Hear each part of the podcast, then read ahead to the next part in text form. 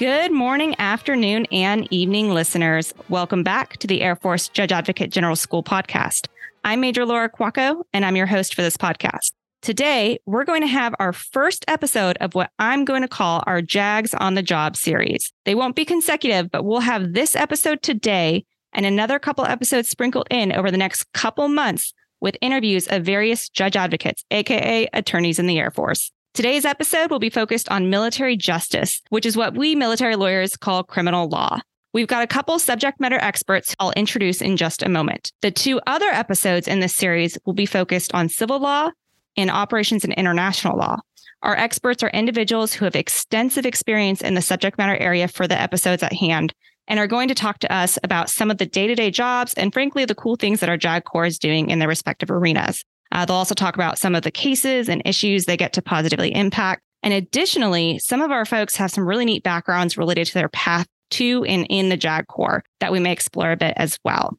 Now, I do want to give a little bit of a trigger warning here for this episode in particular on military justice and discipline for my listeners out there who might not like to hear about serious offenses. The subject matter experts will not be discussing anything in detail, but the types of serious offenses and maybe some of the cases they've worked might come up. That could include sexual offenses, domestic violence, offenses against children, that sort of thing. So just trigger warning there. Now, back to our experts for today. I am on the line right now with Lieutenant Colonel Dane Horne and Major Allison Gish. Lieutenant Colonel Horne is currently the staff judge advocate at the 51st Fighter Wing at Osan Air Base in the Republic of Korea. For my civilian listeners, a staff judge advocate, or SJA, is what we call the lead attorney in a legal office. Colonel Horne has held a wide array of positions in the military justice realm, including prosecutor, defense counsel, the senior positions of those roles, and director of trial operations. So, welcome, Colonel Horne. Thanks for joining us today. Yeah, thanks for having me, ma'am. Excited to be here. All right. We also have Major Allison Gish. She is currently moving to a new position as the Chief of Strategic Communications in the Judge Advocate General's office. That is the office for our senior most attorney in the Air Force, our three star general, currently Lieutenant General Charles Plummer. Related to military justice, Major Gish has been a prosecutor, defense counsel, our senior version of prosecutor, appellate counsel, director of operations with the Office of Special Trial Counsel, OSTC, for those of you who um, that's ringing a bell for, it's probably because our last episode on this podcast was about the stand up of OSTC. So go back and listen to it if you haven't. Fun fact about Major Gish is she's currently on maternity leave. And yes, she voluntarily agreed to do this podcast episode while spending time with her sweet little babe. So, first, congratulations. And second, to our listeners, uh, that's why you might even hear a little baby peep or coo in the background during this episode. Thank you so much, Major Quaco. Really excited to be here. Great. Before we get into some of y'all's experience, I was hoping that briefly, Lieutenant Colonel Horne, could you just tell our listeners who aren't tracking, maybe our civilian listeners, what is encompassed within the military justice and discipline domain in the Air Force? Yes, ma'am. Happy to do so. So, the military justice and discipline domain encompasses um, pretty much anything you can you can get with the military justice realm. Uh, we have our prosecution and defense uh, functions within the military justice domain. So prosecuting folks, defending folks at courts martial. We have our appellate uh, personnel, so government and defense side for appellate counsel. We have our victims counsel who help our victims uh, walk through the court martial process.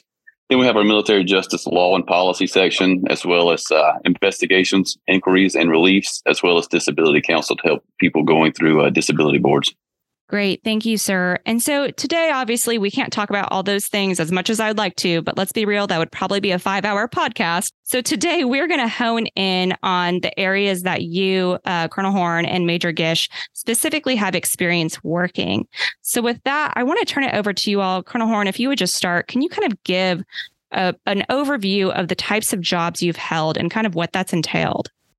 Yes, ma'am, absolutely. So, um, just like every JAG that comes to the JAG Corps, I started out as a base level trial counsel, uh, sort of as, as, a, as an additional duty while I was doing my normal day job. Um, the interesting thing about me, I think, is that I was not at a justice heavy base uh, in either one of my first two assignments. So, after doing that, I entered the area defense counsel job with only five courts under my belt, which I think is a pretty small number. One thing I did to sort of get uh, get acquainted with the military justice system and get some experiences, seek opportunities to help in any way I could, even if I wasn't assigned as trial counsel in the cases. Um, so I think that really gave me the tools necessary to move on into the area defense counsel job. after the area defense counsel job, I went into a what was then called a senior trial counsel uh, position.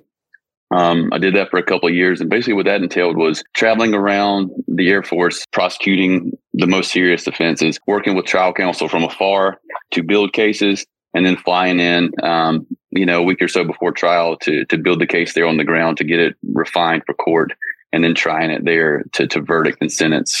After that, I went to a senior defense counsel role. So essentially, I was I was that senior uh, litigator, but I was on the defense side at that point. I supervised four area defense counsel and four defense paralegals uh, during that period. And then, much like the senior trial counsel role, flew in to to defend uh, airmen who were facing the most serious offenses. After those roles, I have uh, been a deputy staff judge advocate, so overseeing base level trial counsel who are prosecuting cases, helping them work through uh, the court martial process, and then serving as um, Chief Circuit Trial Counsel and Director of Trial Operations in the Central Circuit down in San Antonio. And in that role, I had a team of up to six Circuit Trial Counsel at the time, is what they were called, working for me. Um, and worked covered 22 bases essentially in their investigations and prosecutions of, of serious offenses, helping them perfect charges, helping my circuit trial counsel uh, prep their cases, and then also flying in myself uh, from time to time to try cases as well. Great. Thank you so much for providing that background, sir. A Major Gish, over to you if you want to provide us a little bit of background on your justice experience. Thanks, definitely. So I had a similar career path in that I started as a prosecutor, became a defense counsel, and then worked as a circuit trial counsel or a prosecutor again. Um, I started my first two gigs were out at Kadena Air Base in Okinawa, Japan, which is just a tropical paradise and the best place to live for a few years. And then when I was a senior prosecutor, I was out at Travis Air Force Base in California. And the mission out there was to litigate cases and teach junior counsel how to do that, which was a really fun and rewarding gig. And then from there, I came to DC to work as an appellate government counsel. So essentially, airmen with certain sentences get the automatic right to appeal. So in my role, I was representing the government and saying why the appellate bench of judges should uphold the conviction and the sentence that happened down at the trial level. So that was rewarding too. It gave me more time to really dig deep and research the law and write briefs to advocate to a bench of judges, not only why they should uphold that specific sentence, but also how the law impacts Air Force and military justice writ large and to essentially advocate for which direction the law should be moving towards.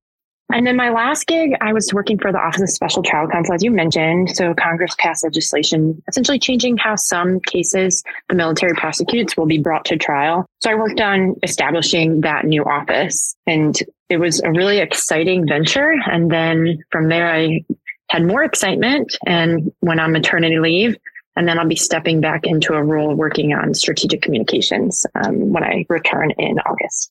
Thank you for providing that background, Major Gish. I want to ask the both of you what types of cases have you worked in the military justice system? Colonel Horne?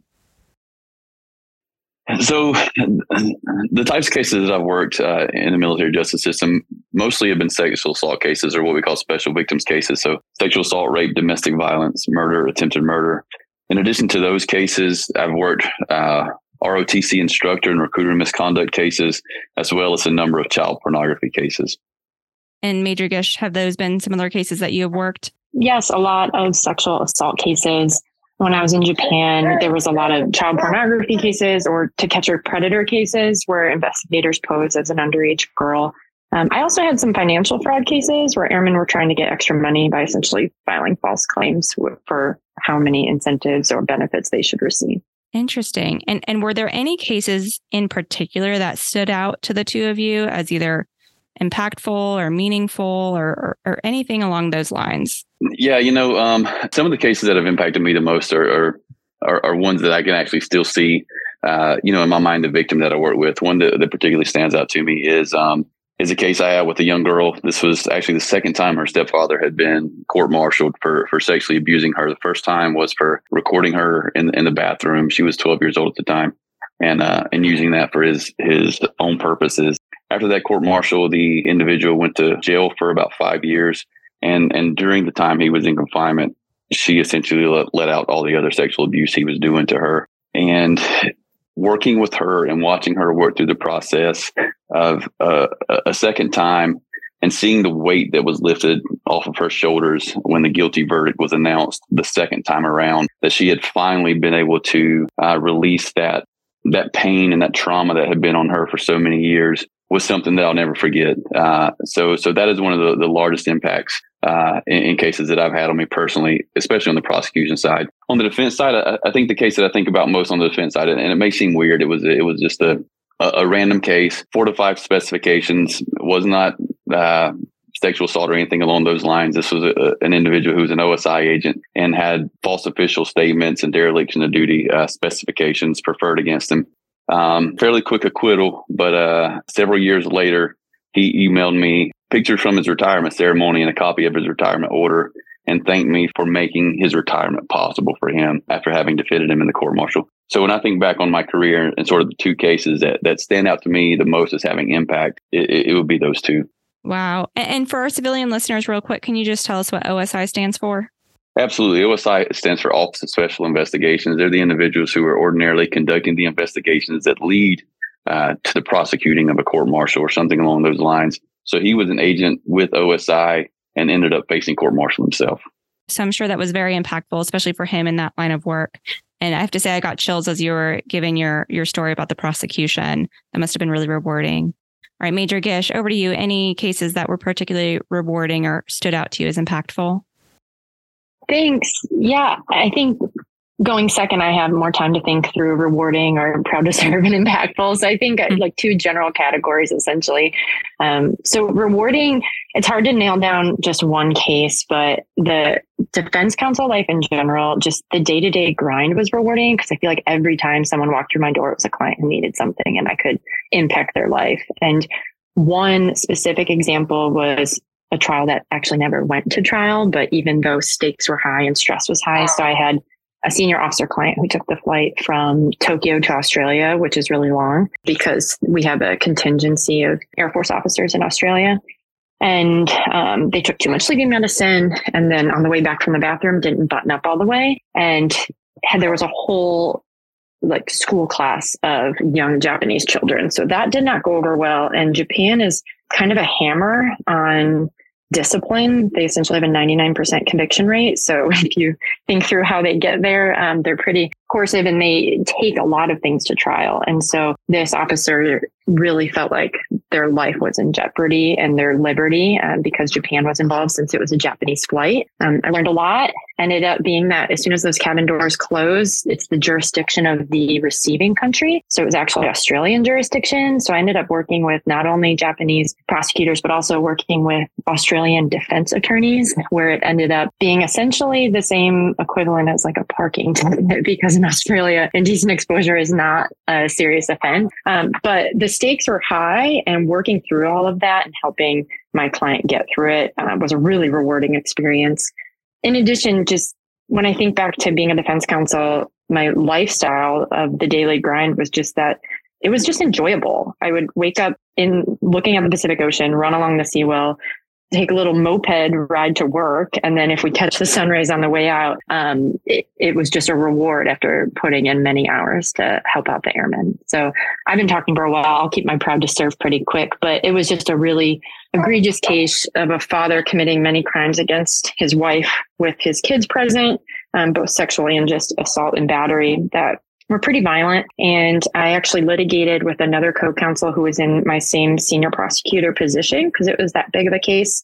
So just working in sync with someone who felt like it was left brain, right brain, like just working totally in step. At one point, we even said the exact same thing as we were rising from our seat on the record and then looked at each other like, how did the exact same words come out of our mouth? But just feeling like we made all of the right tactical decisions at trial and then getting the conviction and a very strong sentence that would um, essentially keep the airman in confinement until his children were 18 years old since he committed crimes against them. That was incredibly rewarding. And then when I went to the appellate court, I got to work with that same co-counsel at the trial level to make sure that the appeal was upheld and our court upheld it again. So that just felt very rewarding and it made me proud to serve to make sure we got justice for the victims and their family.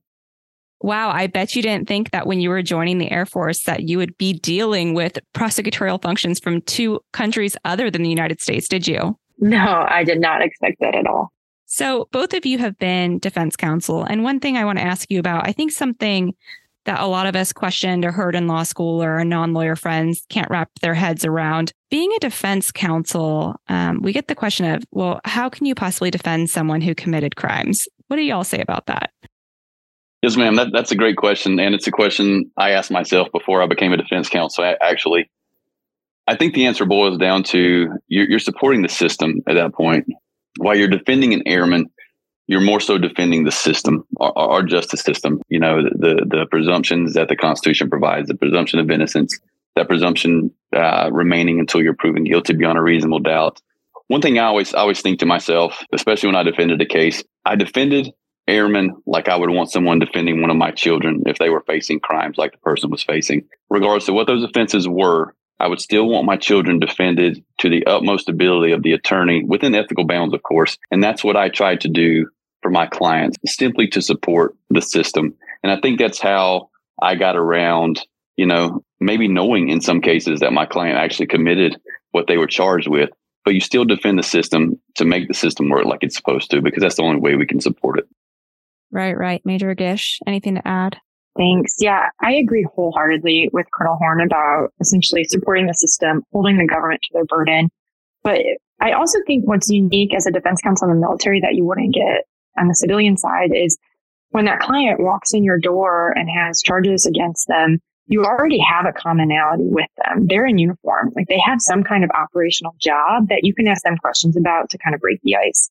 And you can understand what hours they're putting in on the flight line or in maintenance or flying. Like there's some commonality between you two that can really help jumpstart that relationship and essentially just humanizes them. Like you're not just defending a criminal or I always got the question from family members, um, how do you defend someone if you know they're guilty? And it's holding the government to their burden. And essentially sometimes that relationship you have with your client can help you because you'll uncover nuggets that they might not have given to someone they didn't trust.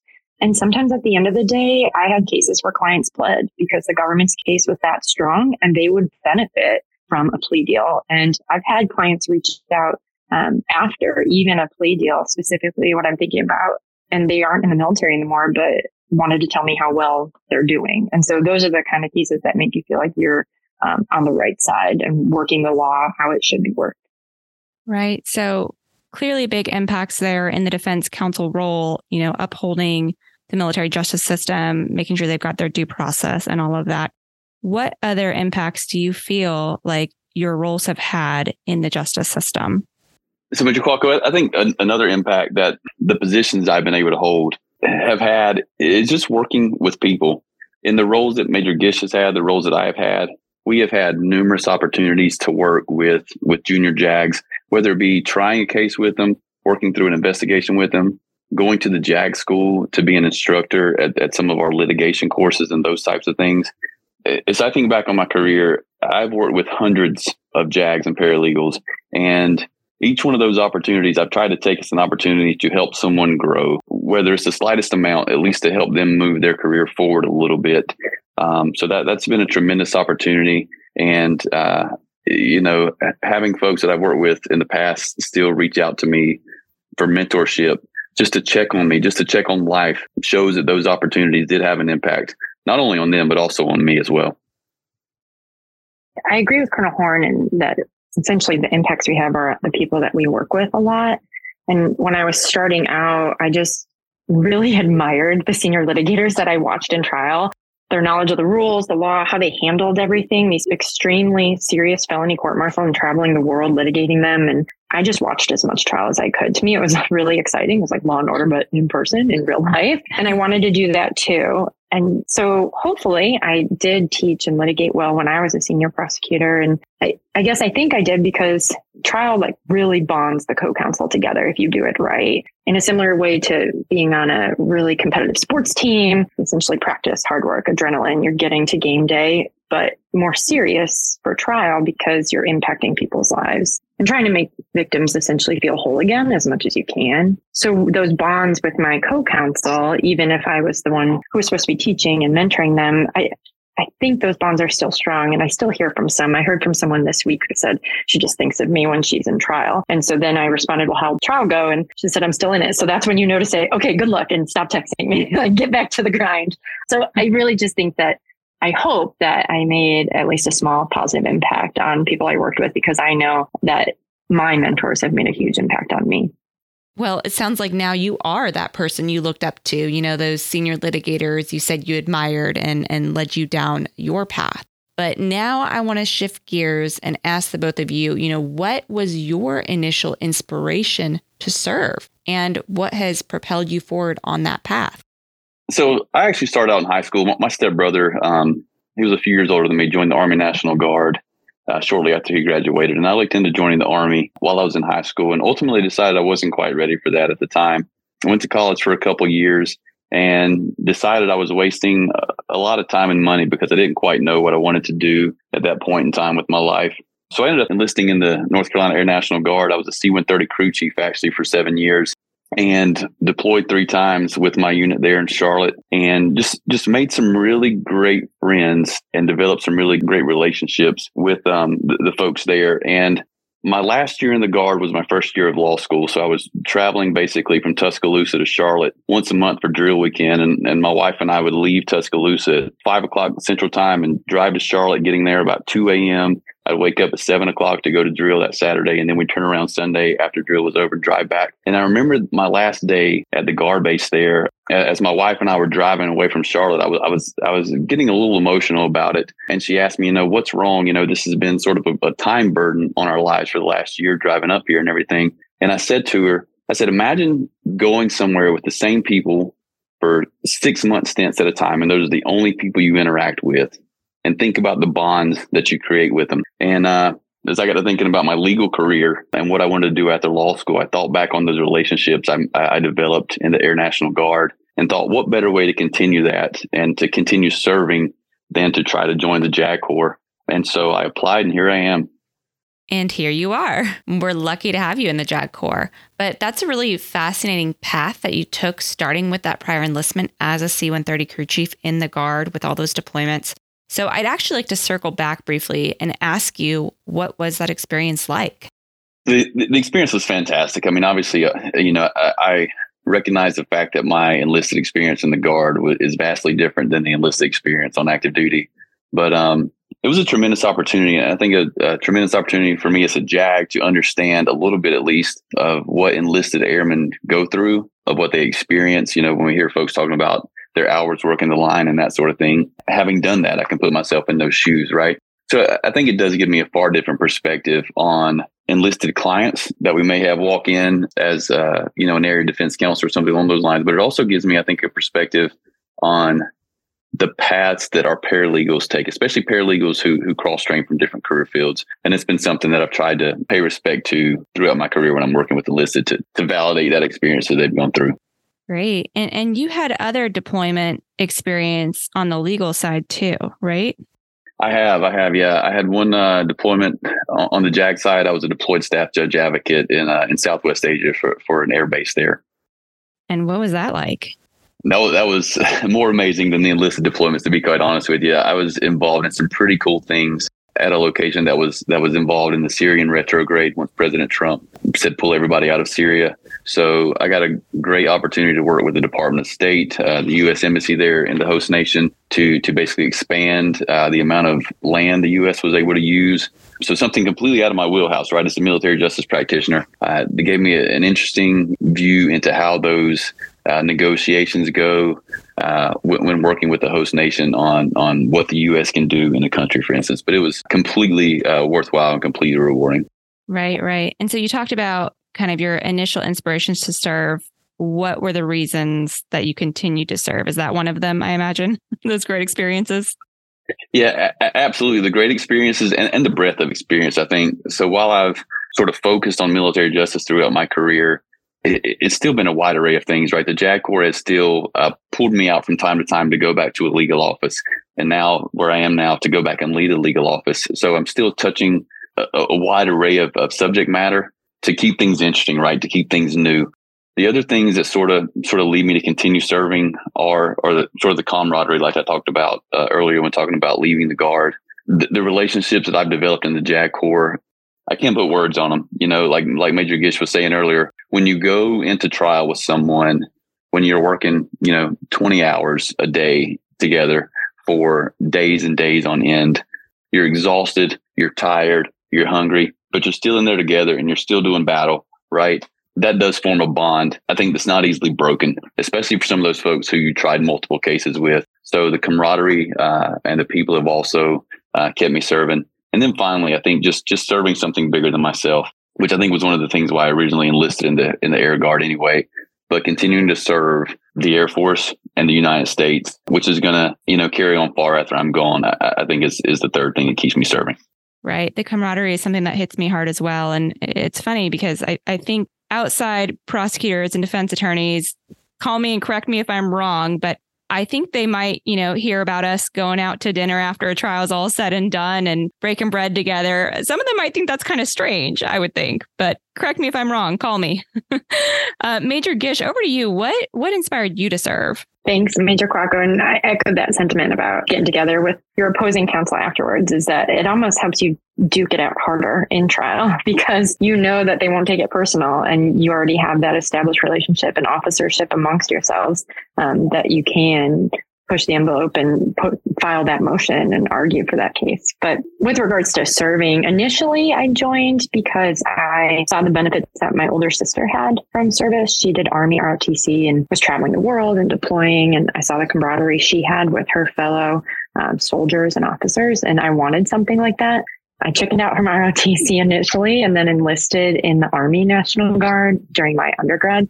So I did boot camp one summer and then another summer I did what's called advanced individual training where I learned my job. And during that time, I studied for the LSAT, which probably in hindsight wasn't the best idea. Probably could have studied better if I took more time off, but I really didn't want to move my four year graduation date at all. I was kind of making the military fit into my lifestyle rather than it being my lifestyle. And then once I got to law school, I knew I wanted to be a JAG. I, knew I wanted military life to be my lifestyle. Um, I really admired the JAGs that I saw and interned for and decided on the Air Force. So that's kind of why I joined initially. But there's probably a few reasons why I continue to serve. One is the mission. And it's not just that I'm putting in billable hours and working for a law firm or for profit. There's actually a bigger mission that I'm helping to support very indirectly by helping commanders keep a ready unit and keep the people they need in ready to go versus kicking out the people who commit crimes but I still feel part of that. I felt like that in Kadena when we would meet with commanders on the flight line. And I even feel that kind of more from the DoD writ large, um, just because I, my husband's a Marine Corps pilot. So I hear about all of the things happening on the Marine Corps side as well. So just knowing that I'm supporting a bigger mission keeps me in. That's kind of the first reason. And that would have been my reason a few months ago. But now my reason has kind of two answers in that I I want my daughter to grow up seeing me put on boots too. I don't want her just to have that be something in my past that there was a photo of me in the really nasty looking maternity shirt that I did not rock well. Some people rock it really well, but um, I just looked like a boat. But I don't want her to know that I was just pregnant and served and and then I got out. I want her to kind of see what I'm doing every day when we get back to the dinner table and hear stories not only about her dad flying, but about her mom being in. And essentially her her aunts, so to speak, is what we call them. All of my best friends who are in, who are pilots, intelligence officers in the Space Force and everything, medical air evacuation, just pulling these crazy awesome missions. I want her to see these powerful women in her life and know that she can do that or do anything. You know, it's funny that you mentioned that you make some of your best friends in the military to the point where your own kids will even refer to them as aunt and uncle. And as we're speaking right now, because it's after duty hours, after daycare hours, I've got a fellow JAG who's watching my two kids who I'll sometimes refer to as one of their aunties. So totally feel that on those close relationships, even to our own children. I also want to ask because you said that your husband is a Marine. So I wanted to see if you could talk a bit to our listeners about what that's like being dual military. It's trying at times, to be completely honest. I, I mean, you're dual military too. So you know that the mission comes first. And so there's going to be times that you're not together as much as you want to be. But to be completely honest, I think it makes you cherish the times that you do have together. I mean, there's times that he's been deployed and I'll connect with the other military spouses. And we just kind of crave that normalcy of going to the grocery store or just having two people to help do things around the house. But then when they are home, it just makes you realize that these are the times that you wanted. So even when they're bothering you or you're fighting over who cuts the grass next and passing off chores, you're remembering, oh yeah, this is what I wanted. I wanted this person around more. And I think it just makes you grateful for the times that you do have together. Wow, some of what you're saying about having a military spouse is definitely ringing true for me as well. I want to ask though, before we close out for today, what kind of advice do you have for maybe our current JAGs or even listeners out there who are considering going to law school or even just joining the military? What advice do you have for them? I would say talk to as many people who are in the role where you think you want to be as possible. I just did a lot of research, a lot of talking to people to find out is that a lifestyle I want? And I interned for the Air Force and the Army. And really talking to people and seeing what their day to day was is what convinced me to switch from the Army to the Air Force. I, I liked the camaraderie, it was stronger. I like what I perceive to be the ability to specialize more. If you really liked litigating, then you can make that known and be a rock star in the courtroom and fight to be able to keep that position and stay there. I interned in the Air Force at the appellate office where I was just last working and they were doing push-ups, like every two hours on Tuesday, Thursdays, and just challenging each other and motivating each other. And it's not the same that I felt anecdotally in my own internship in the Army. So I think the best advice is to just find people who are doing what you might want to do and find out what that lifestyle is about and talk to them. Great. Thanks for sharing. Uh, Colonel Horne, I want to give you a chance to jump in and chime in with any words of wisdom you may have. Yeah, I would echo what Major Gish said there. One thing I would add to that is is especially for the folks who may already be in the JAG Corps, is to never close a door to something. I came into JAG Corps having no desire whatsoever to be a litigator. I never took trial ad or anything along those lines in law school, and, and here I am, only because I got the advice to to be open to anything. So I would say when opportunities present themselves, to take advantage of them, to you know give it hundred percent, and then see where that may lead you. Um, but much like Major Gish said as well, talking to the folks who, who are holding those roles or have held those those roles that you're going to move into, seeing what life is like, seeing what it's going to take, learning from that and growing from it, but always being open to those opportunities. That is really surprising to hear, sir, that you didn't envision yourself being a litigator because here you are now. And honestly, I've I had cases where you were the named circuit trial counsel and I was reviewing and everyone knows Lieutenant Colonel Horne and he's this rock star litigator. So that's really interesting to hear that you weren't envisioning yourself down that path originally. And here you are. Mysterious ways.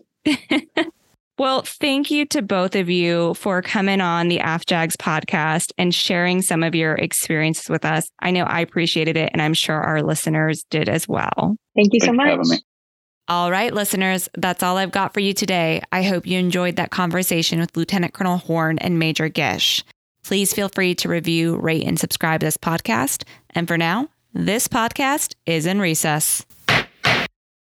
Are you interested in joining the Air Force JAG Corps? You can learn more information at airforce.com slash JAG. That's J A G. You may also call us at 1 800 JAG USAF. That's 1 800 524 8723. Or you may email us at af.jag.recruiting at us.af.mil.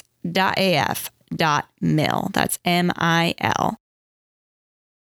Disclaimer Nothing from this show should be construed as legal advice. Please consult an attorney for any legal issues. Nothing in this show is endorsed by the federal government, the Air Force, or any of its components. All content and opinions are those of its guests and host.